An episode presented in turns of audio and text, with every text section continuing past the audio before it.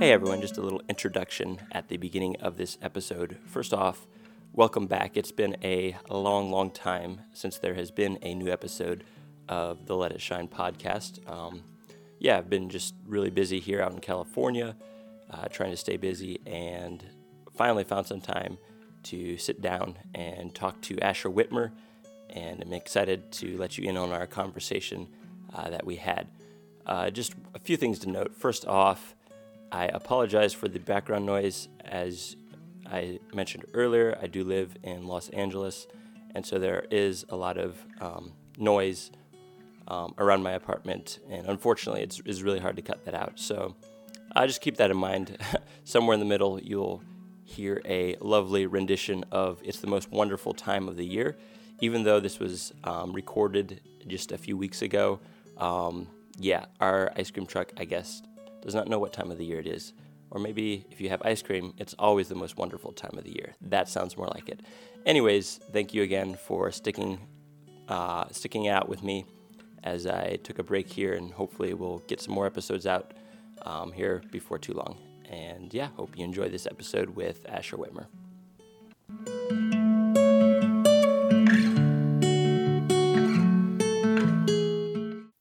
Good day, and welcome back, everybody, to another episode of Let It Shine. It's been a long, long time since I have recorded an episode and have had the pleasure to record an episode, and a lot has happened in my life since the last episode, um, almost a year ago.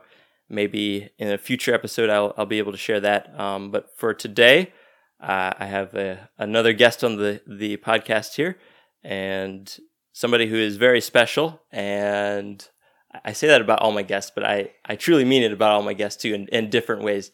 Um, today we have Asher Whitmer on the podcast. First off, Asher, welcome. Um, thank you so much for taking time to sit down out of your day, your busy day, um, to drive down here to my house, first off, and then to sit down and, and talk and have a conversation here. So, yeah, welcome. What would you like to say to the podcast people? Yeah, thanks for having me. It's good good to be here. It I um is this your first interview since since I'm out, here? here? Yeah, okay, yeah, okay. Yep. No, this is the first one. Yeah. I had plans of of like really um doing more and like yeah. having other people on and it's just yeah. yeah. just too busy and haven't gotten around to it. Oh, no worries. This this is good. Yeah. Yeah, thanks for having me on.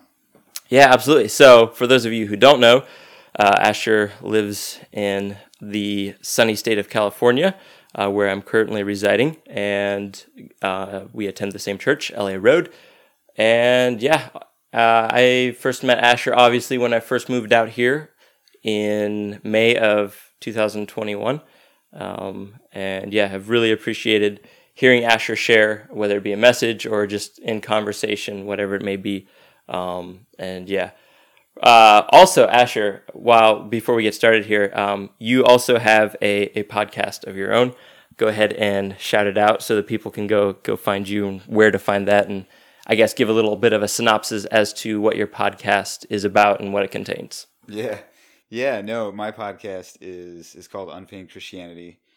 It's just uh, we just have raw conversations about Christianity, uh, reconciling human experiences with God and His Word, so we can love from a pure heart, good conscience, and sincere faith. But yeah, we're not. I mean, we don't have near the technology. I don't have the technology that you have here, so I'll I'll be learning a few things here. So it's good to. Nice, nice, very well. All right. Um, so yeah, Asher, why don't you give us a little bit of a background of before? So I yeah, obviously I, I don't know too much about you. Um, I I have I will admit I have uh, in the in the Mennonite world, you seem to be kind of popular more or less believe it or not. Back home i've i've heard a lot about you um, and then coming out here and, and, meeting you. All good things thank you. Um, so tell us a little bit about yourself. Before you you lived in california your family was from minnesota is that correct? Yeah so i grew up i was um, 17 i think when we moved out. So i the first 17 years of my life from 1991 to 2008 lived in northern minnesota and my dad my dad was ordained as a pastor the year I was born. and I I always forget if it was the fall before I was born or the fall after I was born. But basically, all my life, my dad has been involved in church leadership of some kind, um, and so church has definitely been a a big part of life. And in 2008, we moved out to California to plant a church Mm-hmm. in, Anabaptist Church in the inner city. And there's back like Dad had been taking some trips out here. He had, he had been out here. I think like three or four different times before 2008, and so that vision was just kind of slowly growing, and and so we moved out, and I was 17, and when I was 20, I went to Institute for Global Opportunities, IGO, in, in Thailand. That's where I met Teresa, my wife, and we were uh, one of those couples that you go to Bible Bible school and come back and get married. So, in uh, let's see, that was 2011. In 2012, we got married, and and we've been married now almost 10 years. We have four kids, and we've since in our marriage we have spent three years in Thailand. We went back to Thailand a couple years after getting married, and in 2017 moved back here, and have been here for the last five, almost five years now. Nice. Um, yeah. So yeah, I mean one one of the big pieces that has kind of shaped our marriage is that just a few days before our wedding, my mom was killed in a car wreck, and so that that has kind of been kind of reshaped our family and even even the ministry here. You could say it was still fairly young at the time, and um, so there's there's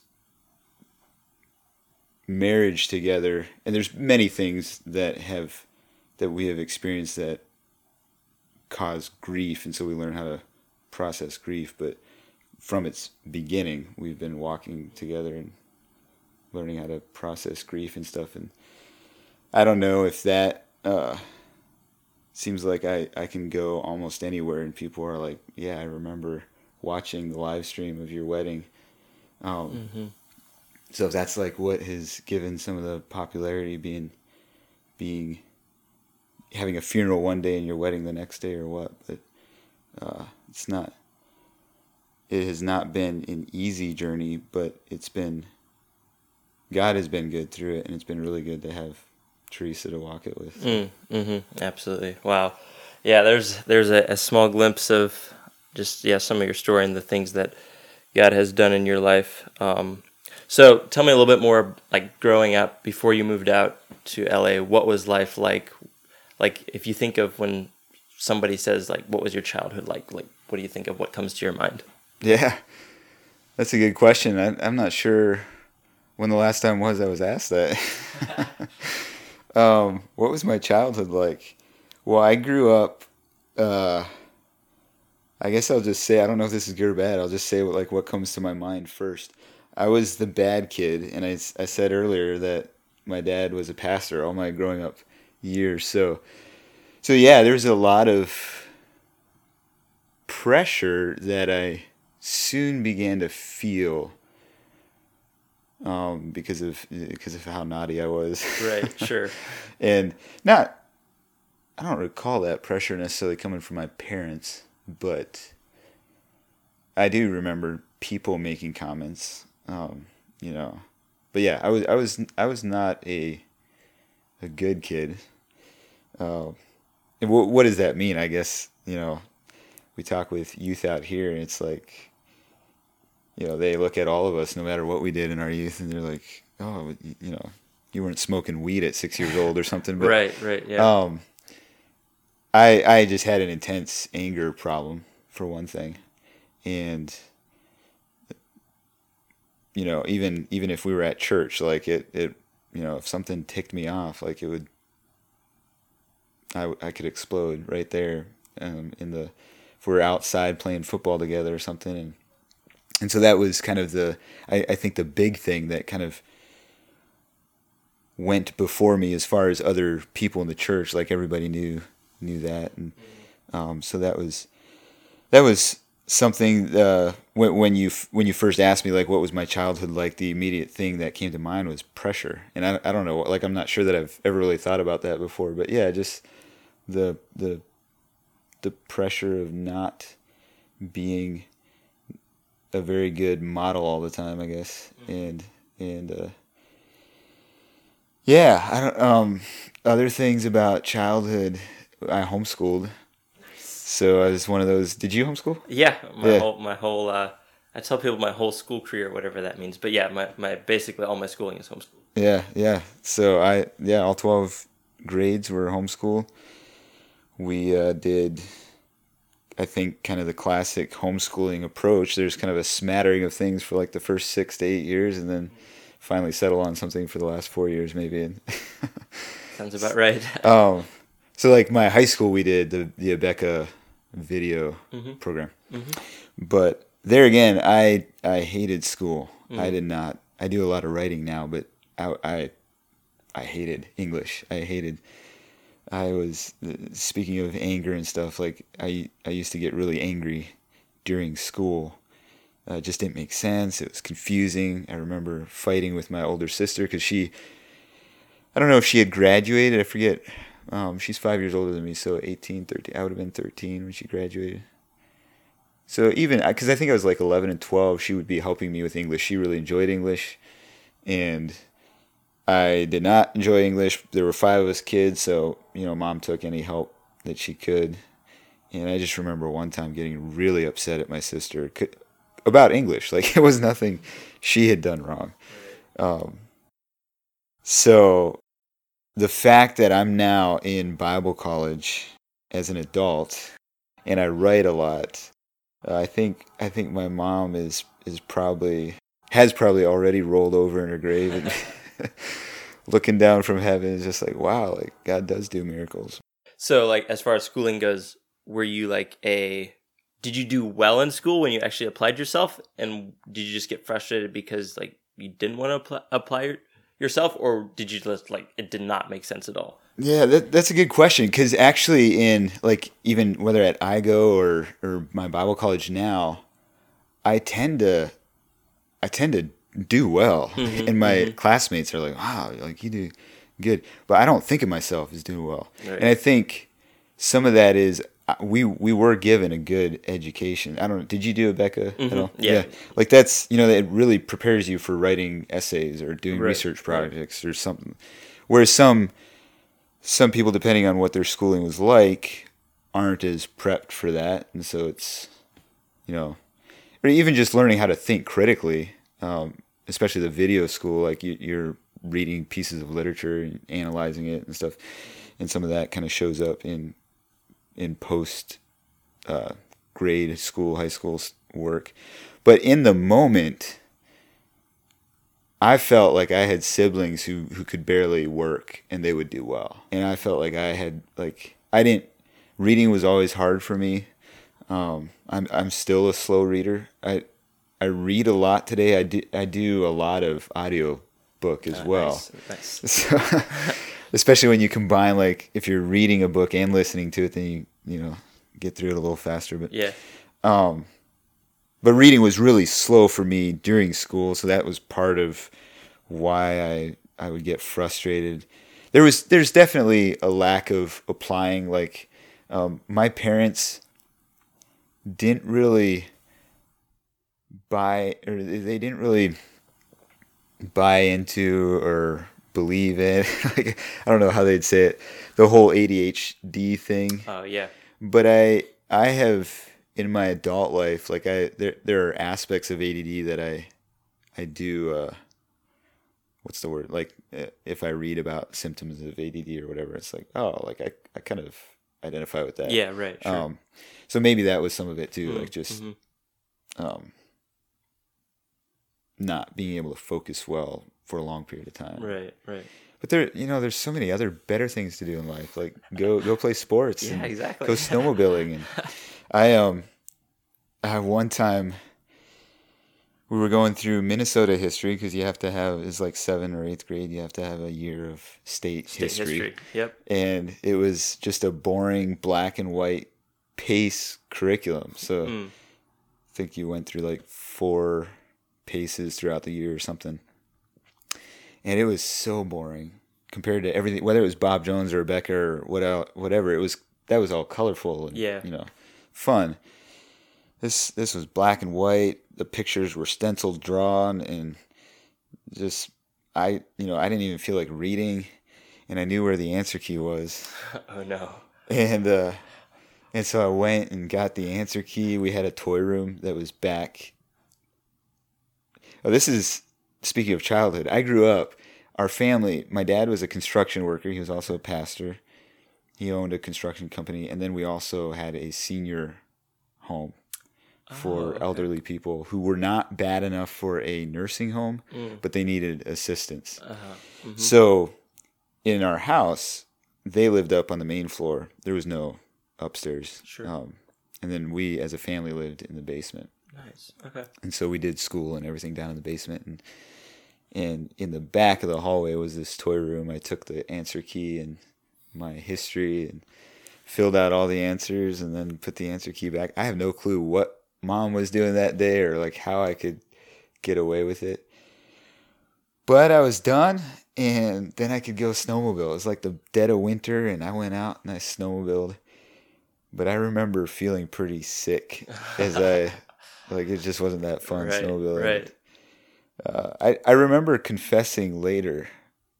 It's I can't remember if it was within you know that school year yet or if it was like another year later. But Mhm, mhm. yeah, I don't know if that kind of gives you a, a glimpse into the chaos that was my childhood. Yeah, no, it does definitely. Um, sounds sounds pretty normal, I think, for the most part. Um, yeah, so like outside of school, though, as far as like the community there in Minnesota you lived you lived in, tell me about. You know, did you have like a lot of friends? What was the church like there growing up? Um, how did that affect, I guess, who you are today? Yeah, yeah, that's a good question too. I um grew up northern Minnesota was actually interestingly years ago and I don't have the dates on this at all, but so I would have grown up 90s, early 2000s. I think as early as the 50s, but maybe not that early. Maybe it was more like 70s. There were some missions started in northern Minnesota.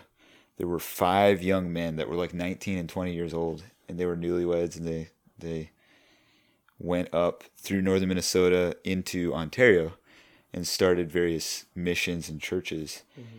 And so in our immediate community, there were four that would have been started from those missions, if I'm remembering correctly. And they didn't all, so like, just a, the church building that I grew up in, that most of my childhood memories would be from the church. It was called Christian Life Chapel, and the church building that it was in, one of those early mission churches built that church Gotcha. and would have there would have been started there but that church had died. Like there was years mm, hmm spanning between when that church was actually functioning to when we when our church actually started. Right. but our church was a, a mennonite conservative anabaptist church and then there were three others all within about a half hour of each other. Um, that would have been mi- or started as mission churches to the communities there. And obviously i don't know if you're familiar with northern minnesota ontario much but there's a lot of indian reservations and stuff Mm, yeah. uh, native american people through there and so i think a lot of the missions were started for those people groups but the particular churches that these four that i'm talking about by the time i was growing up uh, they're, they're yeah it would have been all largely transplant i think even Uh, anabaptists who moved from maybe pennsylvania or wisconsin Right. anywhere between pennsylvania and wisconsin yeah, sure. um, up to there. So, so our our uh, immediate church community would have been, um, we would have done a lot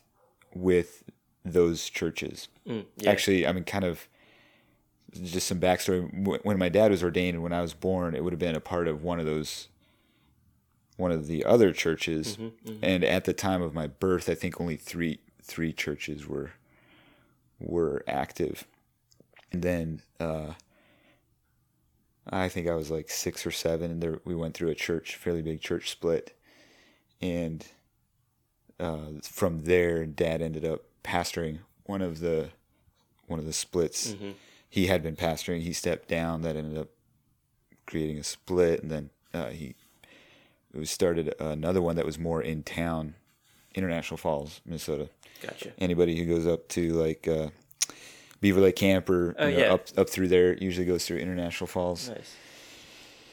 So that you know that dynamic created while we did a lot of stuff with those other churches, there was a lot of pain Yeah. Right. uh, from from people and the parents. And I actually remember about the time we moved out here to California, my generation was starting to do a lot more together. We would do youth activity, whether it's just like getting together playing hockey or volleyball or something, to having youth camps and uh, youth retreats and stuff that that um that we'd all hang out together at. Uh, and they've had they've actually had youth retreats since like 40 years ago or so, maybe 50 years. It's 2022 now.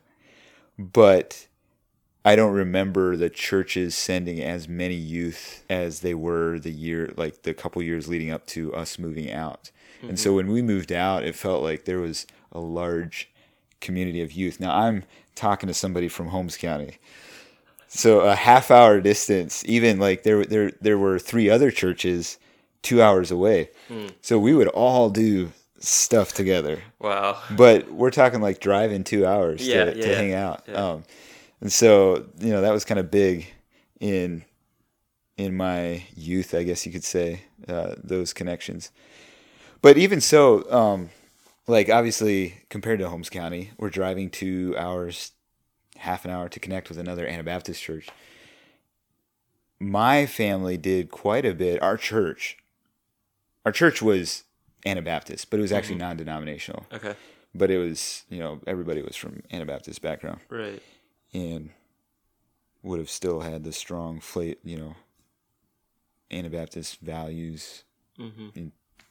belief and practice. But our church did quite a bit with other people, other churches in the community, other just other people in the community too. Mm-hmm. Um, from age nine, I think I was. I played little league baseball in our town, International Falls, Oh, nice. and through age twelve, and then they call. I thought I was done, and then the high school called and wondered if I'd want to play for for high school, Oh, wow. and ended up playing. So two years of junior varsity, and then two years of actual varsity before we moved out. Um, so that that gave me a a completely other world outside of the Anabaptist world kind of experience as well in my youth. And so as far as being shaped, um, that, that I think that's definitely had some significant impact. Yeah. Yeah, for sure. So you would say like as far as friends wise, you'd friends wise, uh, you'd have like you would have had other friends that weren't necessarily a part of the Anabaptist church there in northern Minnesota, or were most of your friends would have been from the churches there? Yeah, no, most of my friends would have been from the churches as far as ones we ones I got close to and like Sure, told sure. told things. But yeah, I had a lot of friends from my from my various ball teams that I played on. Sure. Um, that and like my parents when uh, we moved in 2008 so i've somewhere between 2005 and 2008 they they started doing quite a bit of marriage counseling Okay. and I think I should ask my dad about this, but I think there were like 30 different couples Oh wow. just from town that they that they um, counseled Mm. in you know a span of years there, hmm uh, and and those would have all largely been well, I don't know, yeah, a lot of them would have not been from the Mennonite churches necessarily. Sure. Sure. So yeah, I, you know, I think as far as um, the close friendships and you know sharing meaningful experiences with or you know deep things on our hearts my friends would have largely come from the churches there Mm-hmm. But there were there I, I actually still keep up with a couple of my friends from the ball teams as Oh, well Oh, nice. So, That's really cool. yeah Yeah. there's one guy i thought I was pretty sure he was going to go to the major leagues but Really? he's not there i think i think he played in the minors I- Oh, i wow. could be wrong but Oh, that's really cool. that's that's very interesting to hear because like obviously like you mentioned me being from Holmes County is like completely different. Like I basically know no life other than the the Anabaptist okay world, I guess. I mean, there's obviously people that aren't Mennonite in Holmes County. Yeah. But like it's really hard to go out go to town or whatever and not see somebody that you know that like goes to a neighbor church or your own church. Yeah. And so yeah, hearing like obviously you had Anabaptist churches in Minnesota, but like feels like a lot obviously a lot less than what what was in Holmes County. Um Yeah, I mean we so the nearest Walmart was in Bemidji, Minnesota. And there's another couple Anabaptist churches down there. And so if we're down there and you're in Walmart and somebody comes in wearing a head cover like a lady mm-hmm, comes in mm-hmm. wearing a head covering and dress, you know them. yeah, right, for sure. and so when I went out to Lancaster or Holmes County for the first time and you go into Walmart or some store and there's like, Wow, like do I know you? yeah. Yeah, no. and then my friends are like, Stop being weird. Oh wow, yeah, that's that's crazy. I've I've always wondered what it would be like, like I don't know, growing up in in a less populated Mennonite community, how that would have shaped my life differently, I guess. Um, so it's very interesting to hear. And then obviously, like now you're out here, and it, it's more or less the same thing. I mean, probably even less Mennonite people here in LA or Anabaptist people here in LA um, than obviously what is in Minnesota. so I guess for the most part, you don't really know any different. Um, I'm, sure, like going over to IGO, you you got to experience a little bit of that that type of just like Anabaptist culture bubble. I guess is maybe a word for it. Um, Yeah, yeah, that's probably the the closest that I've gotten to it. I spent um, two uh, two terms. So what? There's six weeks, so twelve weeks at SMBI, Sharon Oh, okay. Bible Okay, Institute. Um, that was that was my first exposure to Lancaster, mhm. and and so that was you know you kind of get to know more people Mennonite people there and the Mhm, different stripes and you know like Yeah, that that all fascinates me because there Right. you know there's so many different kinds. Yeah, um and then the next year I think it was went to IGO as a student and then Mhm. 3 years later moved back and taught at a um, school there for for different missionary children so even though my students weren't necessarily a part of IGO or from Mennonite missions where we went to church and a lot of the community that we did things with would have been a part of of uh, Mennonite, you know, a part of IGO. right, sure. And so that was the closest probably to kind of that Anabaptist bubble that Mhm. That I feel. But yeah, it is it is something that every now and then I'll I'll talk or you know go. Well, we thought about this last summer. We took a big trip back east and connected with a lot of friends, and it was really good to see people that we hadn't seen in a couple of years. But you do realize that it's like, man, the world's just so different from, you know, our friends in Ohio or Right. or Indiana or Pennsylvania. Right, for and sure. yeah, so Wow. Yeah, so that I think that that gives us a little bit of a glimpse, like you were saying, into kind of your childhood growing up. Are there any like specific moments or happenings that jump out at you um, when you think of, of the younger years or anything traumatic that may may have happened or something that was like very exciting or good that happened, I guess, to you? Any any specific memories that, that jump out? yeah. Oh, there yeah, there's like three that started coming to mind. Is this is good. I I haven't like sat down and thought about my childhood so much for a while, so it's oh, interesting to have this conversation. There's one is um it, it popped up in in our family chat group I forget who shared it or what it was, but it was an accident that I had had snowboarding Mm. And face planted and I just remember I think I was 11 years old if if I remember. There's no date on the picture and stuff but if I remember correctly I would have been 11 and my face swelled up like it was smack. I remember it was a it was probably March. So the end of the season kind of icy. Mm-hmm. Like at night. There was Yeah. it was night skiing night skiing up there. I was snowboarding but so it was icy and just remember coming down i was almost down at the bottom of the hill there was a whole bunch of us doing doing the run together and just remember looking up at everybody and the next thing i knew i was rolling and seeing stars i was just like wow you know that had never happened to me before but it swelled up my face, my whole face Oh, that man. night. My nose was bleeding. My my jaw really hurt.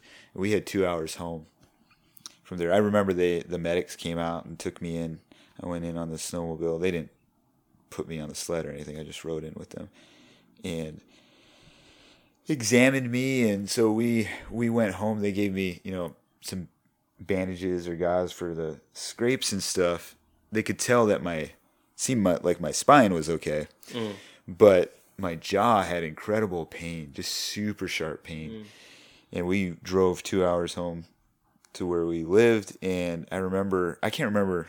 Yeah, when if we prayed down at the the ski resort or if it was at home, but I just remember we prayed about it, and then the plan was if it's still hurting so bad, the next day we're gonna go in and, and get it looked at because Mhm. it seemed like it was just yeah right right here for those who can't see i'm just kind of the middle of my jaw like i just remember distinctly it, both sides it just hurt like crazy and i remember the next day waking up and there was no pain oh, absolutely wow. no pain and within a, a day day and a half the swelling all went down and aside from the fact that like my lip still had the where it got busted a little bit Yeah. still had the scar like you wouldn't have known i had an accident Wow. and it was kind of my first encounter to what I feel like. Like I had kind of forgotten about that until it popped up in our family chat. I was like, wow, like that.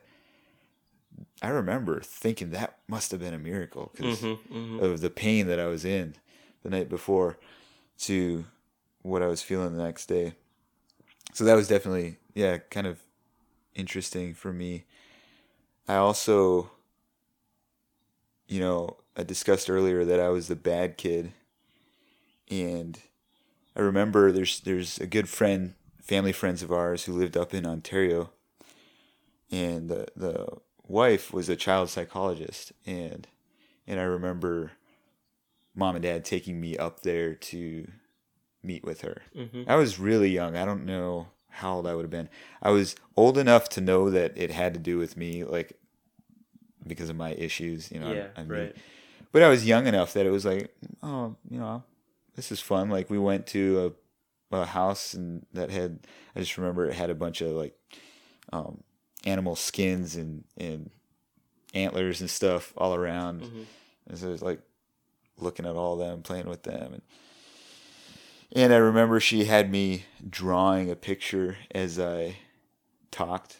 I have absolutely no clue what she asked me. I, I cannot remember what she asked me or what we were talking about or whatever.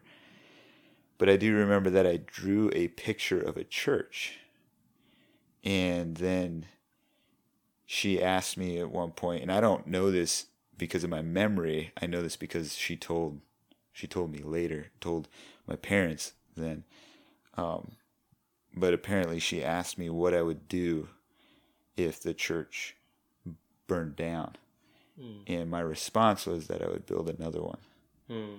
And so I like I've as I grow up and become an adult, like church is um, really important to me. Right. It's just the church, the body of Christ.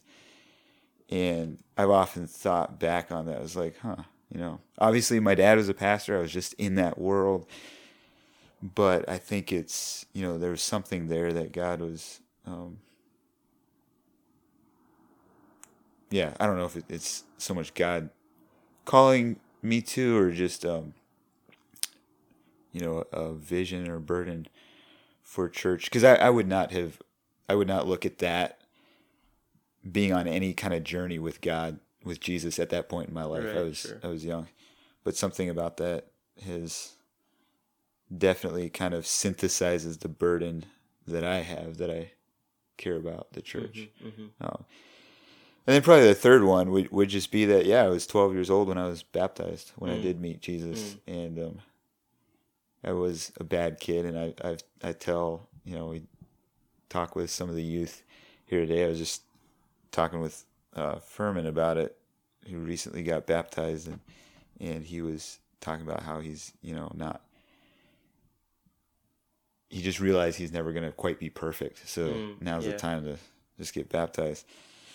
And I I told him that like, hey, I feel like I've done most of my sinning after I was baptized. Mm. 12 years old is pretty young if you think Mhm, about it mhm. and, and but i can definitely point a trajectory like the trajectory of my life changed at 12 years old Right. from not caring at all to to caring to Mhm. wanting to follow god hmm hmm and so even even when you're struggling with sin struggling with stuff that all youth do um that that's that's normal. Like that's that's a part of learning how to follow jesus. And so even even if you're baptized and you're struggling with some of these things it doesn't mean you're not real or that you're not Right. you're not sincerely wanting to follow jesus. So, yeah those are the three things that popped into my mind right offhand when you talked about that. As far as i guess you could say highs or hmm um, Just moments that stick out. yeah Yeah, no, that, that totally makes sense. So yeah, that's, that's there's a little bit of your a glimpse into your childhood. What about like your your teenage years, like even um like moving out here, or, or like even before that, like what was that like, or I guess more specifically moving out here, how did that affect you? Like moving from obviously moving from a place like Minnesota um, to the big city of LA is obviously a big change and and transition. Uh, did do you look back at that and see that as a as it affecting your life or i guess how did how did you handle that Yeah, that's an interesting question because I actually hated moving out here. yeah Um, as I said earlier, I was 17 at the time, and it felt like my stage of the youth community was was kind of coming into their own. And there, I had some good friends. There were like five of us that would that would hang out often. Again, we lived, you know, two an hour to two hours away so it's not like we it was every week necessarily but we we were we were getting really close and even you know as 16 17 year olds sharing you know extremely vulnerably with each other about the the struggles that we had Mhm. the you know things that that we're facing in life and so forth and and so I really struggled like it it tore me apart to leave that mm-hmm. and I I kept up with those friends for a while. You know, thankfully by 20, 2008 we had good old Facebook and uh, chat Yahoo chat. That that used Oh, to be a thing. I don't know. Did did you ever do that? i was way too young for that no Um, so yeah, we, we kept up with that way, and actually, a couple of the a couple of my good friends actually were out with Choice Books, some of our earliest VSers, um, which you are now out. That's what that's what brings you out here for. Mhm, Um, so, uh, what was your question? The basically yeah how, and- yeah, how did it impact? right yeah, right right Yeah. Mhm. So I feel yeah, I really struggled to, and I'm I'm not sure what my the rest of my siblings would say. If other people, I don't like my two older siblings were pretty much adults at that Gotcha, point, so it wasn't as big of a deal for them Mhm. that our family moved because they were probably leaving home anyways, right and they they went on and and did they both went through college and uh, Bible Bible school and have moved like they're they're no longer living here in Los Angeles Um, but my younger siblings, I'm not sure if if they struggled more or less than me. But I I just remember going through a period of intense loneliness Mm. and really struggling Mm-hmm. uh, with. I was just telling my wife the other day. This is really dark, but I remember having. So I did choice books as well, Mm-hmm. and I can remember get up early morning and, and there's you know maybe nobody quite on the streets yet or something or just even just even if you're driving around sometime um, i used to enjoy going out to malibu at like midnight Mm. 11 o'clock at night i don't know if you've done that at all but it's like the whole city shut you know it's pretty much shut down then Right, you can yeah. just fly out there along the 10 i just remember thinking like what if what if you woke up one day and everybody was gone Mm. And you'd have all these streets, all this concrete, all these buildings, and there's Mhm. nobody there. Mm-hmm. And I didn't think about it at the time, but like talking about that with my wife, I'm like, that is really dark. Mhm. it just kind of shows the the level of maybe some depression that I was in, just Right, like feeling right. really lonely. Um, Right, for the first couple of years, we were the only ones out here, Yeah. and maybe like a year or two in, we started getting choice books, VSers. Okay. And then a couple, yeah, three. I think it was three years in. Sam's moved out, and Mm-hmm. uh, Jared and Carmen Stoltzfus, who are no longer here in L.A., but uh, they were the first family to join. And by then, also, we had gotten to know other people just in L.A. and Yeah, making other sure. other friends and Sure. stuff. So, so yeah, that that was as far as just kind of that how it impacted me. It was it was definitely a lonely season of life. But I also look back on it now, and I I don't at all regret the Mm. move. Mm-hmm. Um, the way it's broadened my worldview, uh, the people that I've gotten to know here in LA and know today. Yeah. Uh, you know, I've, I've grown to de- develop some fairly close friends that I would have never had if, if we had not moved out Mm. here. Mm-hmm. Um. So yeah, it's even though it was a a super hard thing, like for my youth, it was really hard. It was probably one of the single most life shaping events of my youth. Like if you if you think fourteen to twenty or whatever. Yeah. Right. Right. Yeah, and and that age, like seventeen, is that's a very first word that popped into my head is scary, and I don't know why i thought of Yeah. scary, but it's like a very um important age. Like there's yeah, Yeah. I mean obviously your your whole youth is is important to shaping your life, but it's it is it's very important. Like Yeah. sixteen. When I think about myself, like sixteen to eighteen, somewhere there, just kind of where it, it shaped a lot of Yeah. a lot of my life. So I'm sure, yeah, definitely was not easy leaving all your friends that you had in Minnesota and then just moving out here. And I mean, LA is kind of more or less known, not even like for the Anabaptists, but just people in general, as like a very lonely city. Like it's hard to really Mhm. connect with Mhm. people.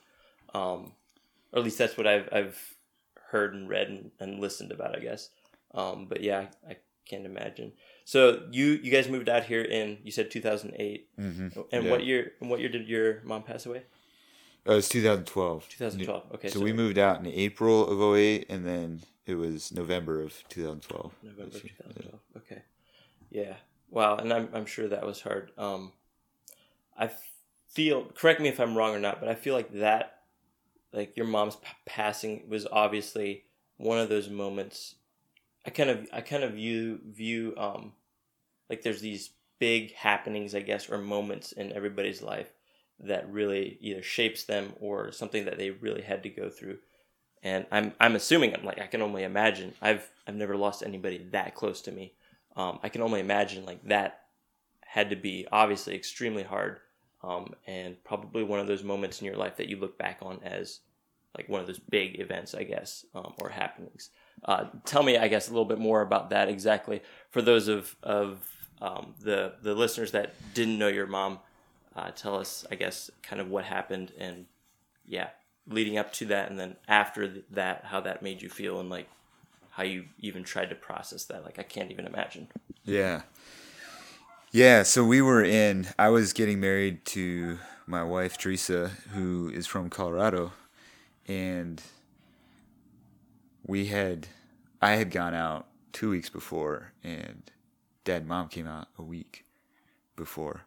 So I think they got out like Saturday night, and then we had Sunday together, Monday, and then Tuesday. Tuesday morning, our wedding was on Saturday. That Saturday, Tuesday morning, uh, she was the p- people we were staying with. I don't know if anyone's familiar with New Horizons in Cañon City in, in Colorado, but that's the area where my in-laws are from. And the people we were staying with were outside of Cañon City, a couple miles. And mom and my two younger siblings, Christy and Christopher, were coming in. The rest of us were in. Well, my my two older siblings weren't living with us anymore, so they hadn't flown in yet for the wedding. But I had gone out for breakfast with dad that morning, hmm. and so we were already in town. Mom and Christy and Christopher were coming into town. Dad had just dropped me off at my in-laws, and uh, we were, we were going to work on wedding stuff, and he was going to go meet the rest of them at Walmart. And we got this text. I remember just kind of getting in the the house and getting a text from my sister saying, "Pray for us." We were rear hit by a truck or like rear-ended by a truck because it, it sounded it sounded kind of small, mm-hmm. and but the something about it just like really shook me. Um, I've I've often wondered like it's weird because what she actually said, like I don't know if it's happened to you out here, but it's not uncommon to have vehicles hit you out here in LA. Yeah, exactly. And so it just kind of sounded like maybe something like that. But Mm-hmm. I, maybe the the thing of pray for us, like why why would you Mm-hmm. have to pray? You you were hit by a truck. Like, Did the bumper fall off? Like what? Um, But anyways, we I was texting with her a little bit, and I could tell after a couple minutes that she was not with it really. Hmm. Like she was she was kind of not delirious, but just really scattered Mm-hmm. um, in in what she was saying. And so I uh, got Teresa, and we hopped in the car and ran over and got Dad. Actually, it must have it must have happened the opposite way. I dropped Dad off at Walmart because we went over to Walmart, picked up Dad, and then ran out to where the scene was. And I don't remember how we knew where the scene was. Huh, that's interesting. I'm, I, yeah, I forget some of those details, like how we knew where it was. But we went out to the the intersection where it happened, and I just remember it coming up over the rise, and it, you know, trying to figure out like what, you know, what's what's going on. Like, Mm-hmm. is this just kind of a bad rear end, bad fender bender sort of thing? But already at that point, like there were a couple ambulances out. There was the the fire department, or some of it was out. Uh, there was just a lot. Well, I don't remember what all was out. There were just a lot of flashing lights, a whole crowd of people already, paramedics, and it was just like, whoa, this this is way bigger than just being hit by a truck. Right. We're pulling up to the intersection. There's this old, I think it was a Dodge pickup truck, like really old, just smashed. The whole front of it was smashed in. And I remember pulling up thinking, because like Cañon City and, and the outskirts are kind of, it's not uncommon to see a junk vehicle kind of sitting around Right. and think like not thinking anything of it, but as we came to the intersection, realizing, whoa, that's the truck that hit them, and then about a hundred yards out in the field was the van. Oh wow. Um, and so mom had mom had been in a rush. They were a little bit late, and there was a intersection that was not a four way stop, and she pulled out in front of the the guy who was who did end up being intoxicated. So he was going. I think it was a 35, 45 speed limit zone, um, if I remember correctly. I think they figured he was probably going sixty five or so, sixty five or seventy and some of some of those details are a little fuzzy for me. Sure. But right, right on mom's Mm. Door, uh, maybe a little bit on the on the passenger minivan door. Sorry, the the one right behind the driver, but yeah, on the driver's side. Mm-hmm. And um, it whatever happened, like she hit the gas and it shot her out into the field Mm. until it just came to a stop, I guess. And uh, so yeah, we we got there and Karita was there by that point and kind of with Christy. Christy was kind of walking around and still like not really with it. Christopher was on a stretcher with a, a neck brace. He actually looked the worst when we first got there. Kind of freaked like what in the world happened? He had been sitting right behind mom and had a had a bruise or something on his head, and so that's why they stabilized his neck and everything. Um, and maybe I don't. I think he was pretty with it though mentally. Uh, Christy seemed the most uh, disoriented, and then mom was out. They had her also on a stretcher, and she was not. Her eyes were not open. Uh, she wasn't really doing anything. She was re- she was responding. So if they would tell her to squeeze, squeeze their fingers or whatever, she would respond by squeezing hmm but she was not opening her eyes. She wasn't talking at all or, or really moving her limbs that much, just kind of moaning a little bit. And I was immediately more preoccupied with Christy and Christopher. Dad went to be with mom, and after a while, they uh, the helicopter came and they life flighted her out of the helicopter, and um, remember kind of saying goodbye. I don't think I went up and and physically touched her or anything, but uh, saw her, you know, the helicopter take off and, and go, and, and then we had sent Christy and Christopher off into they they just went to the Cañon City Hospital. Mom was being life flighted to Colorado Springs, and which was a 45 minute good 45 minute drive from from the scene. So we sent Karita and some some of my in-laws went with Christy and Christopher into Cañon City and dad and me and Teresa and my father-in-law went up to Can- the Colorado City to find uh, the hospital that mom was life flighted to. And we drove 45 minutes only to discover it was the wrong hospital. And so it was like another 20 minutes across town. And so about an hour, hour and a half later, we finally got there. I remember thinking on the way up, like, what's, you know, what, what's going to happen? Is there, am I going to be pushing mom down in a wheelchair? Like, what, what does this mean? And we got to the hospital finally after about an hour, hour and a half of running around and they as soon as they heard who we were there for they they ushered us into the quiet room. And i didn't really think anything of it. I'm just i'm just thinking of you know is mom okay? Like what's going on? And, and eventually the doctor came in with a chaplain and started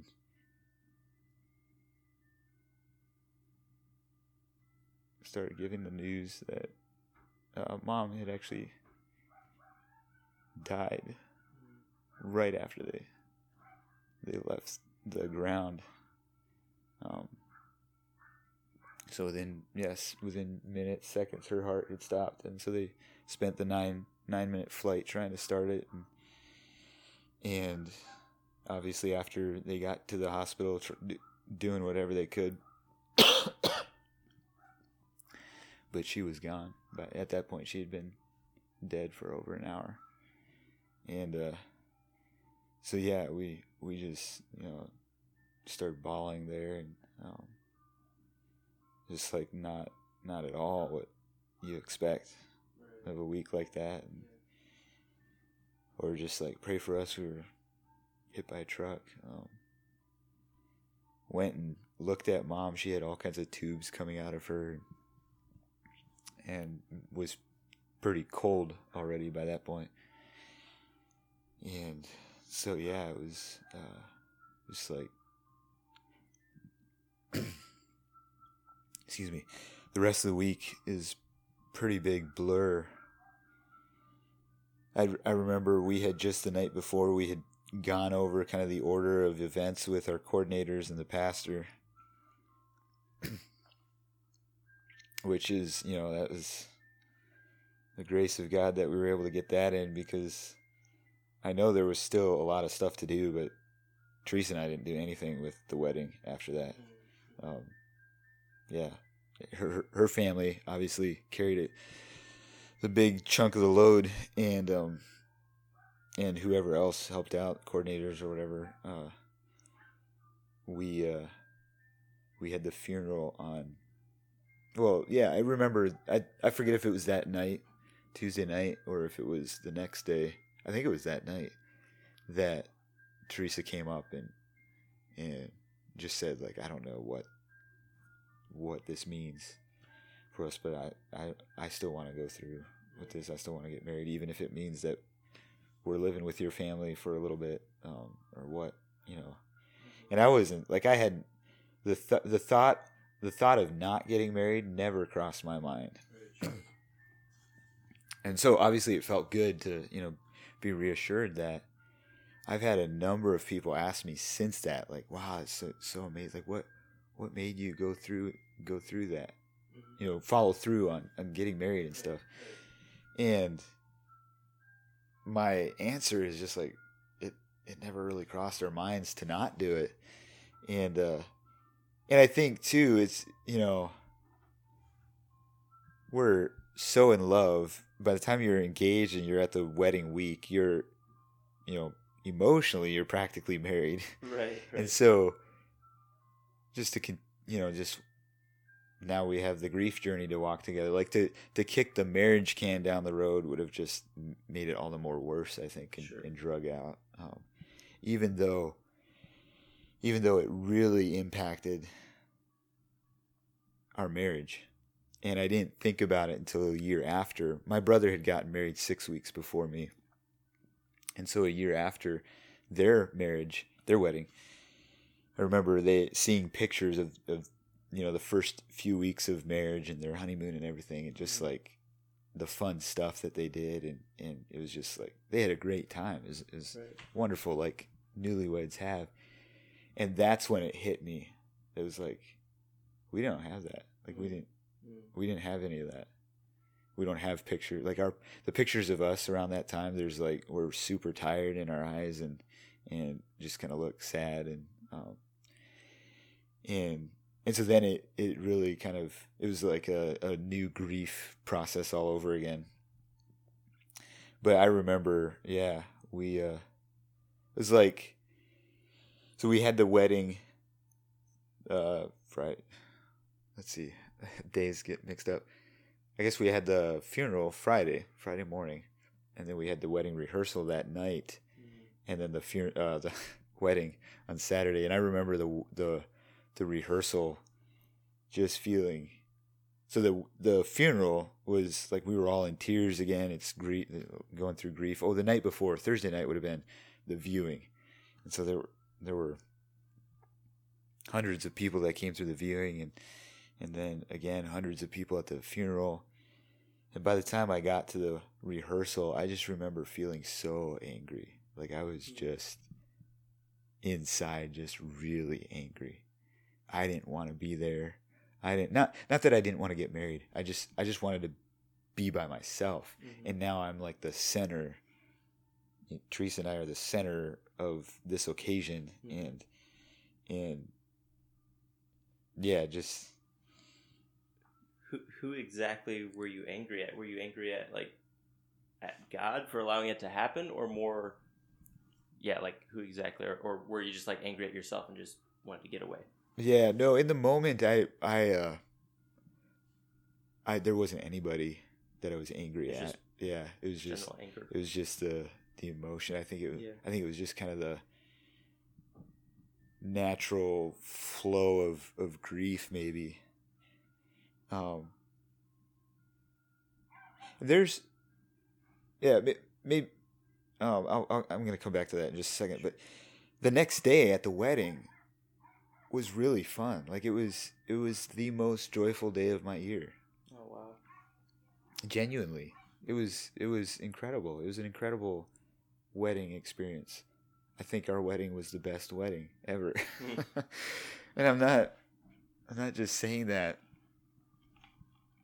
uh, what's the word like um flippantly or whatever. yeah, just yeah. like that's the thing to say, but but I do like we haven't watched our wedding video recently, but we did for a while. Like we'd go back and watch the wedding video over again. We love the music. The musicians did a great job. The you know everything, the people we had share at our wedding was just really good, and um, yeah, it was a good, joyful day. And people often wonder, like, how can you how can you do that all at the same time? And, and I don't like I. For one thing, like the human psyche is is just pretty amazing. Obviously, God has made us to feel all kinds of things. But it's kind of like eating an apple. Maybe like you're you're eating an apple, and what do you think about when you eat the apple? Do you think about the the skin on the outside, or do you think the inside, like the white fleshy part? That like you you don't really think about it. You're just Right. like eating the whole apple, Right. and it was kind of that that way. Like yeah, there's intense grief, and then incredible joy, all at the same time, and yet you're able to feel them both distinctly. Mm. Um, so yeah, I think to the question of like a- being angry at God, I have like I went so one of my wife really struggled in the months after that. I I am a newlywed man wanting to sleep life away Mm. at that point in in my for my job i was doing pretty much all warehouse stuff with choice books Gotcha. Okay. and so you know it's um i think at that point it opened at 7 it closed at like 8.45 is Right. that still kind of what That's it is That's still what it is. Yeah. um you know as long as the work gets done in that time frame i could work whenever yeah. and uh and i i just remember sleeping till 10 10.30 some days Wow. just like super depressed. I didn't call it depressed really then. I didn't, you know, I didn't really know that language. But um but you know, then I drag myself out to go put in 7 8 hours. Um thankfully, you know, as a newly married couple, Teresa could come. You know, the work was such that Teresa could come with me and and work with me if she wanted to. She didn't all the time, but um, but then I'd come back home and and then we'd just like you know, you know, if I'm working at at eleven, you know, I'm probably coming home at six thirty or seven, and then uh, eating together and uh, very quickly heading to bed Right. not doing a whole lot, like maybe hanging out with friends every now and then, or you know maybe watching watching a movie or something. But I just remember life was just extremely. I I wanted like um, I literally f- just wanted to sleep life sure. away, Sure. and but we're newlyweds, and Teresa's you know a newly newlywed should feel different things. Like we should be excited and Mm-hmm. doing all kinds of things together.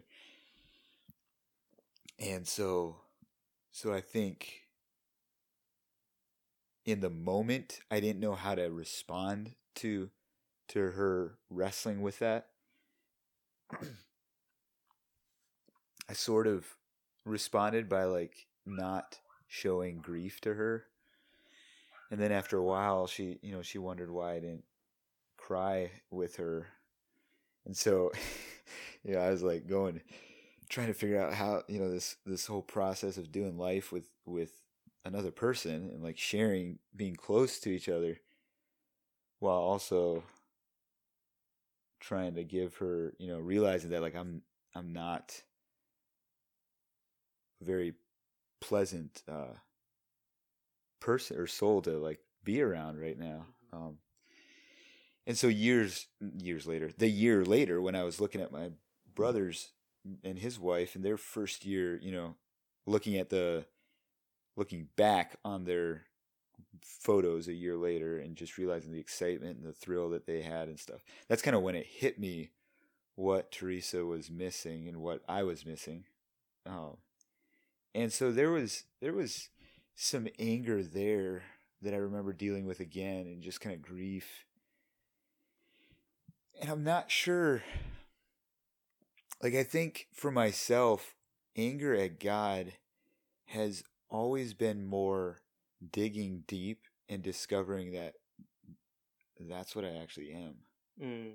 Mm-hmm. Whereas I, I would have never, like, I wasn't angry at God. Like, Right, I, I right. knew in my mind that, like, broken things happen. You know, Yeah. this is, there's brokenness in the world, and there's, Mhm. you know, um, if anything, my sib- some of my siblings were like asking some more like really gut wrenching questions about God and like you know where is He and all this, and I I wasn't really asking that. I just wanted to sleep life away. That was kind of Mhm. my approach, I guess Yeah, sure. but in in actually like even years later because i we got married within a month we were pregnant and within three months four months we were asked to move to thailand Oh wow. and a year later well a year and a half later from being asked we did move Hmm. no yeah about a year later a little over a year later so like within two years there's just like one thing right after another that is more emotionally involving almost like you're you're prepping for a baby you're learning how to do life together as a married couple you're thinking about whether or not you want to move and then you do move and Yeah. you're relocating and so it was i remember I, I was teaching in thailand and so i remember it was the first break from school after the first year. I we were committed pretty much three years. So we knew what we were doing for three years. Mm-hmm. and it was that first break where all of a sudden there wasn't something to that that I should be thinking about next or like processing next. Mm-hmm. that a whole bunch of emotions like came back to the surface for me and I've discovered that's kind of the case and it was actually in that summer that I got the idea to start writing my book and I've noticed that I tend to do that. When I get when I start feeling really uncomfortable emotions I come up with really great ideas of things to do. And Mm. so it's actually in the you know in the last 10 years it's had to be an intentional work at times to just kind of dig in and uncover grief and then in that process like discovering there is actually some some anger at god Mm-hmm. um, because life was so different than for somebody else or um, and just kind of naming it kind of acknowledging that right. that but it's not like i was in I, i've never like struggled with is god real Right. Sure. Um, Well, yeah. First off, thanks for for sharing that. That was very powerful. Just listening. Um, just I, I'm I'm sure you felt like during the the whole funeral and the wedding process. I'm sure there was there was moments where you felt God's presence. Um, just looking back and and seeing because I feel like I don't know about yourself, but I feel like if it, if it would be me, like there's no way you could almost do it on your own strength of, Mm. of getting through the funeral and then of getting Yeah. married. Like the, the two polar opposites. One is like a very, very sad event and one is supposed to be a very, very happy event. yeah Um so like if- yeah we had so many people praying for us over that time and right, and, yeah right. most definitely the, the grace of god Yeah, yeah, no kidding. So like if if somebody would come up to you, say a non-believer would come up to you and and you'd have told them just what you told me um and they would ask you the question like why did God allow that to happen? Like what would you tell them? Hmm. you know um yeah as, as i think uh you might observe in some of my like whenever i give a message or something like the the thing that's really a passion of mine is the story of god Mm-hmm. in the in the whole narrative. And I think a lot of that comes back to my own processing like where does this fit into God Mm-hmm. and into what he's doing. I I would not have to- been able to tell you the story of God like what what is the overarching message of the Bible or you know what is God doing in in life. Yeah, I wouldn't have been I wouldn't have been able to tell you you know what that story is at the time but i think it it sent me on a perhaps somewhat subconscious journey and maybe even almost as much because of some of the questions my siblings my younger siblings were wrestling with Mm-hmm. um because i you know the the paradigm of well i, I think a huge part of it was some some of my best friends had had gone through so this was 2012 like six years before that had lost their mom Mm. um, so, so it wasn't a new, a new journey. Uh, but still, like that would have been true for my siblings as well. Um, we were good family friends with them, and and they lost their mom. But I did learn a lot from from watching them grapple with, you know, where is God in this, and um, the story of Job. You know, realizing that there there is space within God's sovereignty to allow extremely tragic things to happen in life. Mm-hmm. And it doesn't mean that he's just completely out of control. Um, but this subconscious journey of what is the story of God, which is something that I just kind of started looking for and eventually led to to me uh, going to Bible college at Eternity Bible College, where like their main thrust is biblical theology and, Mhm. and discovering the story of God, as opposed to like uh, systematic theology. Right. Um, but that's been the the number one thing to me in my Bible college experience is realizing the beautiful thing that first of all God intended and then you know then discovering like what happened what's wrong in the world and and now what God is doing to restore it Mm-hmm. Mm-hmm. and see how he is restoring it. And kind of coinciding studying through the Bible, I, I'm taking church history classes as well and stuff, and, and as well as just kind of general history and seeing movements of history and, and how the church has been advancing or like what growing even and, and what God is doing in the world through the church, through his people. Um, kind of all help solidify that first of all god is real Mm. and god is active in this life and that his story is real Mhm. and if his story is real then these calamities these painful events in life are the result of of the you know it's it, i don't really know why god allowed this like i i could rationalize like he wants a personal relationship with us and so right. Right. we have to choose him in order to do that or whatever like that but the bible doesn't necessarily say that inherently Mm-hmm. but the story begins that man is given this option of am i going to trust that what god calls good is good or what god calls evil is evil or am i going to go my own way and decide for myself what is good and evil and when they choose to go their own way then we see all these calamities begin to happen Mm-hmm. Mm-hmm. and then the story of God, as it continues, this cosmic, not only does everybody struggle with this cosmic struggle of, am I going to do, le- trust God, or am I going to do my own thing? But also, as these calamities happen that are the results of other people, like I didn't, I, I have rebelled against God in my life, but I'm not the one who, like, nothing direct about my rebellion at the time. I, I was a Christian. I'm walking with God. Nothing about me led to a drunk man hitting my mom. Right. But Right. that's that's his own choice. That's th- there's calamities that's happening outside of my control because humanity is now choosing to do what's right in their own eyes, Mm-hmm. and now I have a, a response in that calamity. Am I going to trust that God is good and that His way is good, or am I going to try to make make my way through that on my own, deem, doing what I deem is right Mm-hmm. and good? Um, Mm-hmm.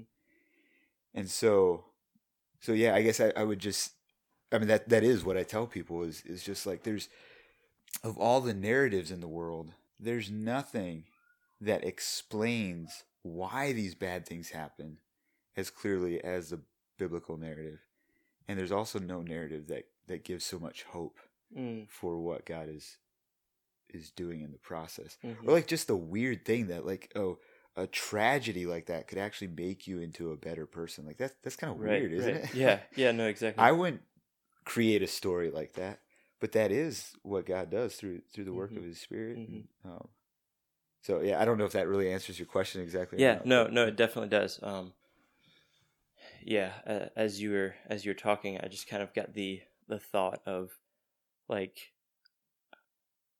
no one none of us w- would say that your mom passing away was a good thing. Like that would just be Mhm. horrible to say that. That's that's so wrong.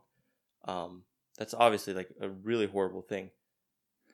But seeing that and knowing that God is good, and like you were ju- like you just got done saying, by by that happening, it allows us to to draw closer to Him because He gives us a choice to draw closer to Him and and I've experienced that in my own life. Like the some of the the not so good things that happen, like nothing to that extent, but some of the not so good things that have happened in my life, um, have allowed me to draw closer and become more intimate with Him in my relationship with Him.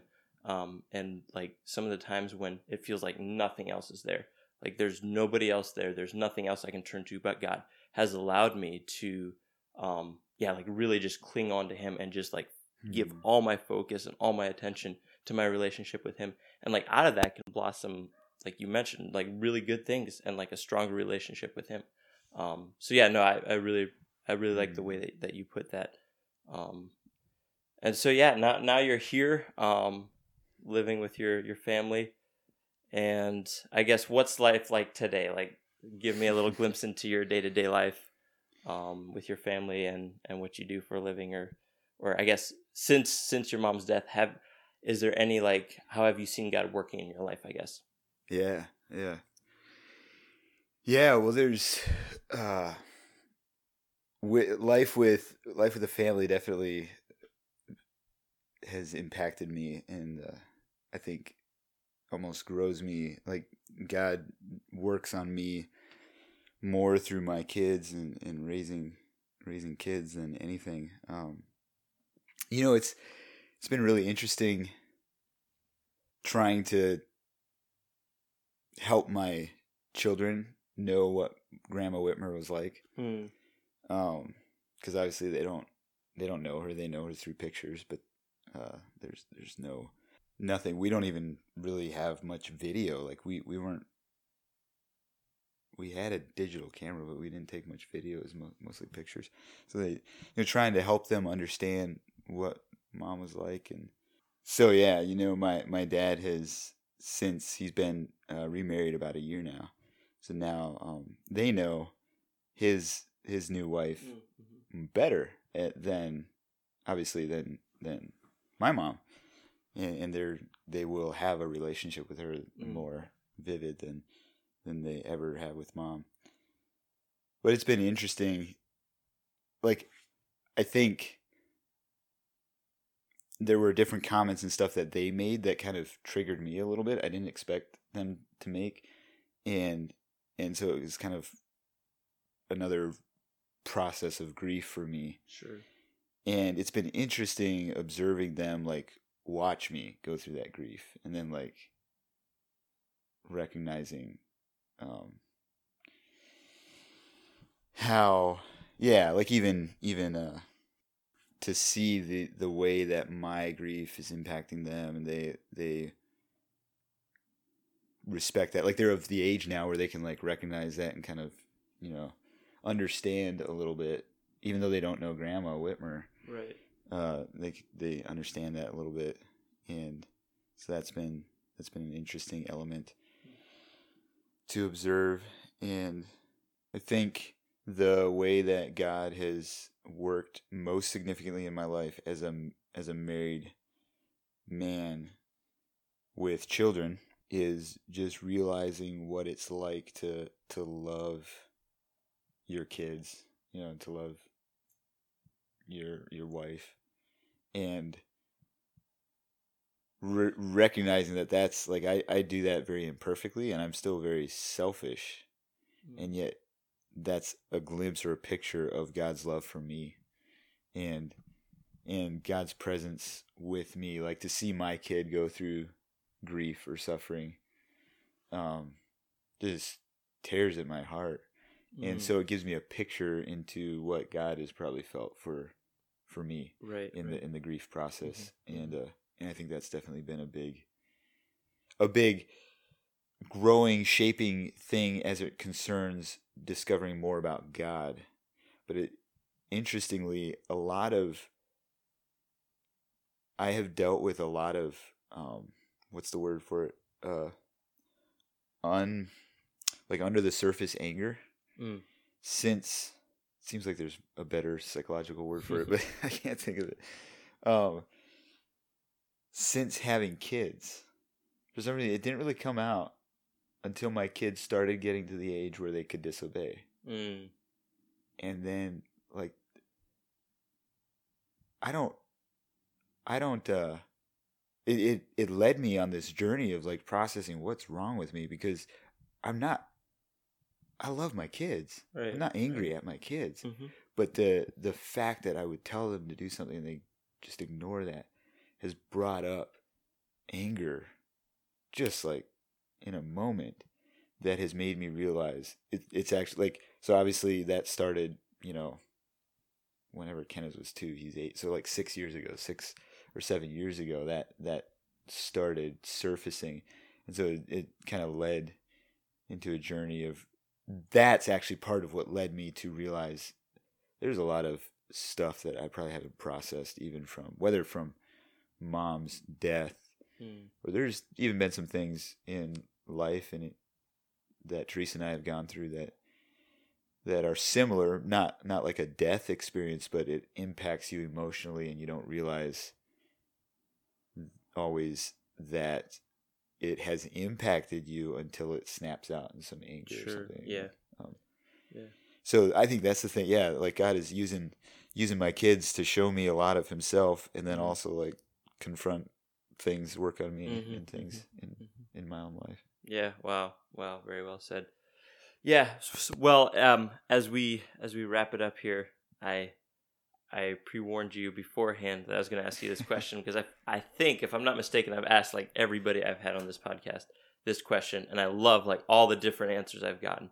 Um, a lot of really good sound advice has has come through um, this this answer to this question, and the question is this: um, like if you could first off, if you could tell your your younger self something, and then kind of along with that, if you could tell the Anabaptist slash general youth of of the world something today, like what what advice would you give them, or, or what would you tell them? Yeah. So I guess if if I if I would tell my younger self something, maybe maybe I'll do like it's this is like not necessarily a spiritual answer or whatever, but it's it's something that I would I think about a lot, and that is how and, and this is this might be I don't know if you've gotten this answer before because it seems like maybe what everybody would give at a graduation convocation or Mhm. something but what you like what you're doing right now is sowing something that will bear fruit later. Mm, hmm i did i i heard that many many times as a youth but i didn't realize how real that is. Mm, like what you do right now so that's anything whether whether it's how you're handling your finances right now. Hmm whether that's the types of friendships you're creating, whether that's how much time you're spending in God's Word or, or developing spiritual disciplines, mm, or whether that's, uh, you know, if you think of a, a craft that you have eh, or, or an interest that you have, um, but it takes some work. And so it's easy to, you know, just go hang out with your friends or spend time watching movies or something as opposed to putting in the work. You enjoy that craft, you it's kind of passionate, but it's it also takes some work and so it's easy to just kind of let it slide. But when you put in the work, if if you want to ever have the dream realized or if you ever want the skill set that you you would like to have one day, you got to put in the work Mm, right, now. Like right. what you sow now, you Mhm. will reap later. Mhm. And just that concept, I, I, I don't think, I'm sure people have heard that many different times, but for myself, as a younger self, just to say, even what you eat mm, now is going to affect your energy level and like your, your, your, the way your joints and everything feels Even as, so if you're 14, 15 now, like you'll, you'll think I'm totally making up stories, but it's real. Like it'll affect how you feel as a 25 year old right. the kinds of stuff you put into your body and it's stuff that i'm trying to learn now like just realizing wow like i can feel totally different i'm 31 that's not actually that old, but it's old enough to feel like I can go one day and like lately my um well the uh, just on Sunday we celebrated my birthday and Mm. Jess made the delicious chocolate cake. Oh, I love chocolate cake. Gotta have chocolate cake with milk. right. But man, if you have a slice of that every day, like it affects how I feel Yeah. by the end of the week. And so just that concept, like what you're doing now is going to reap something later. hmm hmm Um, so that's what I would tell my younger self. Mm. And then as far as just general youth, Anabaptist youth, or youth in general, um, I would just, I think I would say get to know the story of God. Mm. And there's a lot of things like something that was not did not exist when I was a youth that would have helped me see the story of God. Helps anybody see it now, but I would have I would have been able to see it so much more than just reading my Bible. Uh, you know, the the black and white words of my Bible is the the Bible study tool Bible Bible project is what it's called. But the the charts and the the short videos that they create help you get a glimpse of how each book fits into the overarching story and then and then you read through the book and you can see those movements that they talk about in their in hmm their videos and stuff so Mhm. so get to know the story of god one of the ways that can help you get to know that is through the bible project Mm-hmm. Wow. Yeah. Yeah. Very good answer. Well, on that note, I think we'll we'll wrap this one up. Um, Asher, thank you so much for coming Yeah. on here and sharing wisdom and knowledge with all of us younger people. Um, yeah, I feel like we we definitely have a lot to learn from not old people, but older people like you, um, who have experienced a lot in life and have learned a lot in life. And yeah, so thank you just for for gifting us with your time and and just sharing with us. Um, and, and for all you listeners out there, uh, thank you for for listening. And go, as mentioned before, go go uh, check out Asher's podcast, Unfeigned Christianity. You can find it, I'm sure, Spotify, Apple Podcasts, basically Yeah, wherever anywhere. podcasts are. anywhere podcast Yeah, yeah. So go check it out. Very, very good, very good podcast. Uh, you definitely won't be disappointed. Um, and yeah, thanks, thanks for taking the time to listen and join us next time, whatever th- that is or whatever it may look like.